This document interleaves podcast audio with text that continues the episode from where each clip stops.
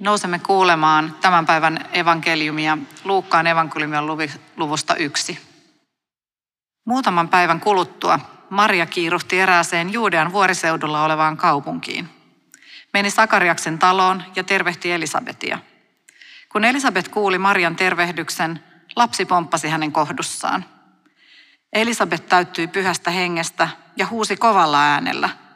Sinä olet naisista siunatuin ja siunattu on myös lapsi sinun kohdussasi. Miten minulle tapahtuu tällaista, että Herrani äiti tulee luokseni? Samalla hetkellä, kun tervehdyksesi tuli korviini, lapsi pomppasi ilosta sisälläni. Olet onnellinen, kun uskoit, että Herran sinulle ilmoittamat asiat tapahtuvat. Tämä on pyhä evankeliumi.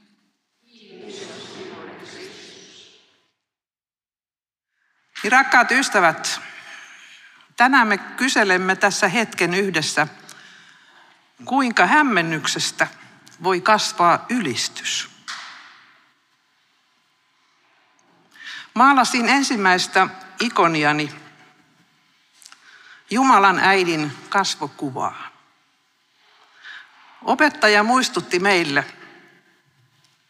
että Maria sai kutsumuksessaan niin pohjatonta iloa kuin myöskin aivan ääretöntä murhetta. Teidän tehtävänne on maalata nämä tunteet, ilo ja suru, Jumalan äidin kasvoihin. Aika avuton ja hämmentynyt oli oppilas tällaisen viestin edessä. Marian päivän evankeliumi kertoo meille nuoren naisen vierailusta sukulaistädin luona. Oliko siinä kyse tavanomaisesta iltapäivän teehetkestä? Ei todellakaan. Marian ja Elisabetin kohtaamisessa alkoi avautua koko maailman historiaan suurin ja ihmeellisen mysteeri, ihmeellisin mysteeri, salaisuus. Jumala oli päättänyt tulla ihmiseksi, voidakseen luoda luontevan ja suoran yhteyden luomaansa ihmiseen. Ihmiseen, joka oli kuitenkin loitonut hänestä kauas. Ihmiset olivat itsekkyydessään alkaneet kahmia itselleen valtaa, omaisuutta, kunniaa. Tämä ei kuitenkaan ollut Jumalan valtakunnan arvojen mukaista. Jumala arvostaa jokaista ihmistä aivan samalla tavalla. Ja sen hän osoitti valitsemalla poikansa äidiksi nuoren naisen – ehkä vain noin 16-vuotiaan tytön vaatimattomasta kodista syrjäiseltä maaseudulta. Mitä siis tapahtui? Enkeli oli vierailut Marian kotona. Hän oli kertonut Marialle, että Maria synnyttää pojan, josta on tuleva koko maailman kuningas, maailman vapahtaja. Mitä teki Maria? Varmasti hämmentyi. Ehkä myös mietti kihlattuansa Joosefia ja sitä häpeää ja kenties hylkäämistä, joka seurasi hänen odottamattoman raskautensa vuoksi. Hän kyseli enkeliltä ja hän vastasi, kyllä, tapahtukoon minulle niin kuin sinä sanot.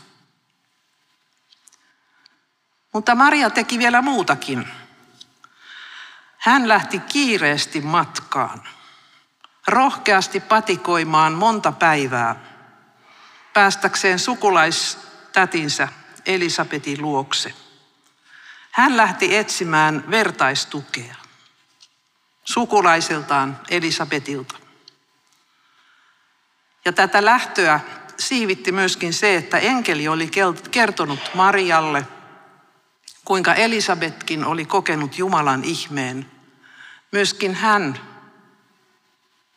oli saanut suuren lahjan, suuren lahjan, odotuksen vanhalla iellään, mikä ei enää pitänyt olla mahdollista. Elisabetin odotus oli merkki Marialle siitä, että Jumala voi tehdä ihmeellisiä asioita. Huomasitko, että päivän evankeliumi oli oikeastaan aika täynnä kiirettä, liikettä, huutoa, pomppimista? Kun Maria tervehti Elisabetia, lapsi alkoi pomppia Elisabetin kohdussa. Ja pyhän hengen täyttämänä Elisabet alkoi huutaa riemusta ja ylistää Mariaa naisista siunatummaksi, onnelliseksi, koska Jumalan armo oli kohdannut häntä. Ja seuraava, joka korotti äänensä ja suureen ääneen ylisti Jumalan tekoja, oli Maria. Varmaan siis oli aika villiä menoa tuossa Elisabetin ja Sakaria kodissa. Jo vanhaten testamentilliseen aikaan kuvattiin usein sitä, kuinka lapset äitiensä kohdussa yhtyivät ylistämään Jumalan suuria tekoja. Oli siis aika ihmeellistä hengen iloittelua tuo Elisabetin ja Marian tapaaminen. Ja sehän oli myös ensimmäinen Johannes Kastajan ja Jeesuksen tapaaminen.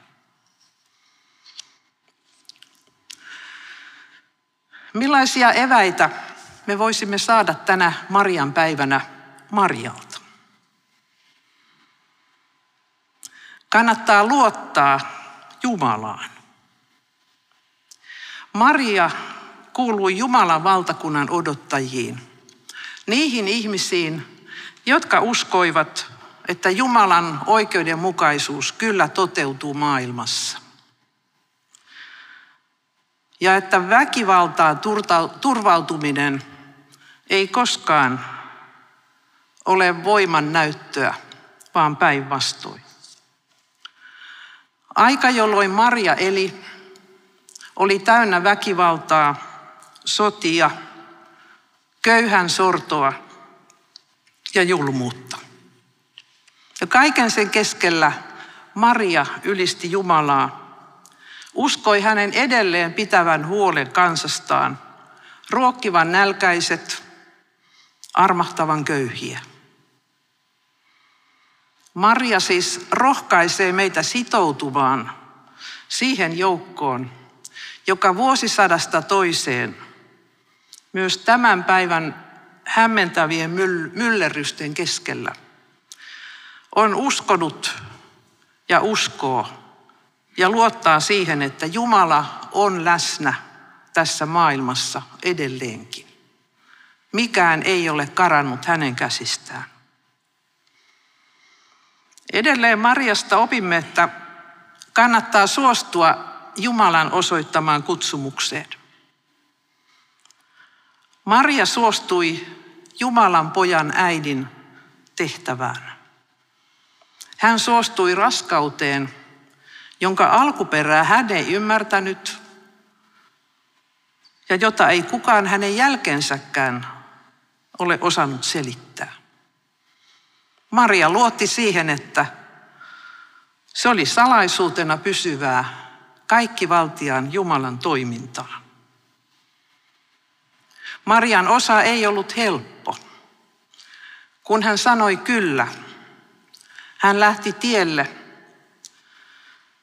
joka vei hänet kodittomuuteen, pakolaisuuteen, paluumuuttajaksi, ihmettelemään poikansa irtautumista omasta perheestä ja kasvamista kaikkien ihmisten vapahtajaksi. Lopulta myös ristin juurelle, katsomaan poikansa väkivaltaista kuolemaa. Mutta Maria, sai kokea myös ylösnousemuksen ihmeen. Niin kuin me ihanasti jo teiltä kuorolaisilta tämän kuulimme. Elämä ei pääty tuskaan, pimeyteen loistaa aina valo. Ja vielä ajattelen, että Maria opettaa meille sen, että meidän kannattaa uskoa Jumalan työhön omassa itsessämme.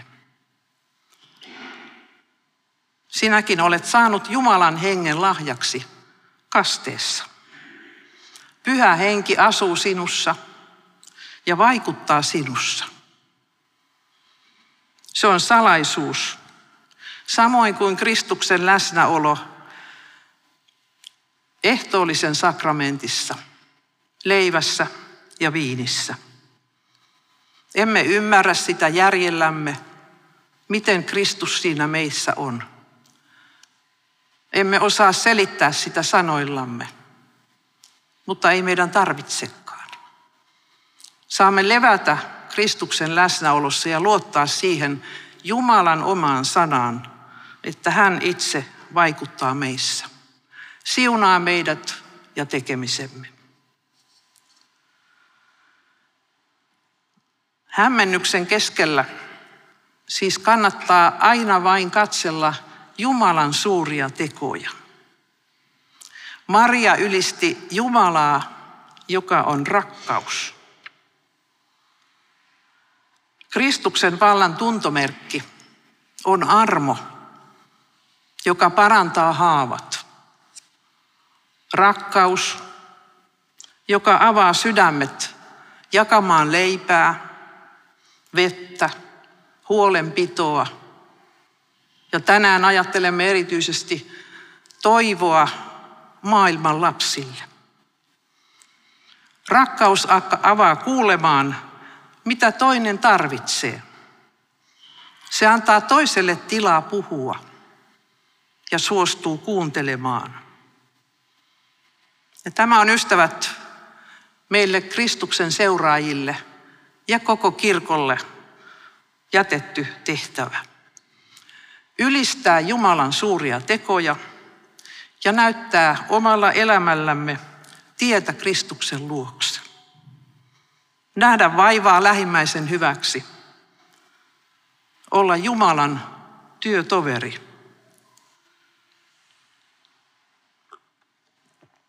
Kristuksen seuraaminen on usein yhtä vaikeaa kuin ikonin maalaaminen.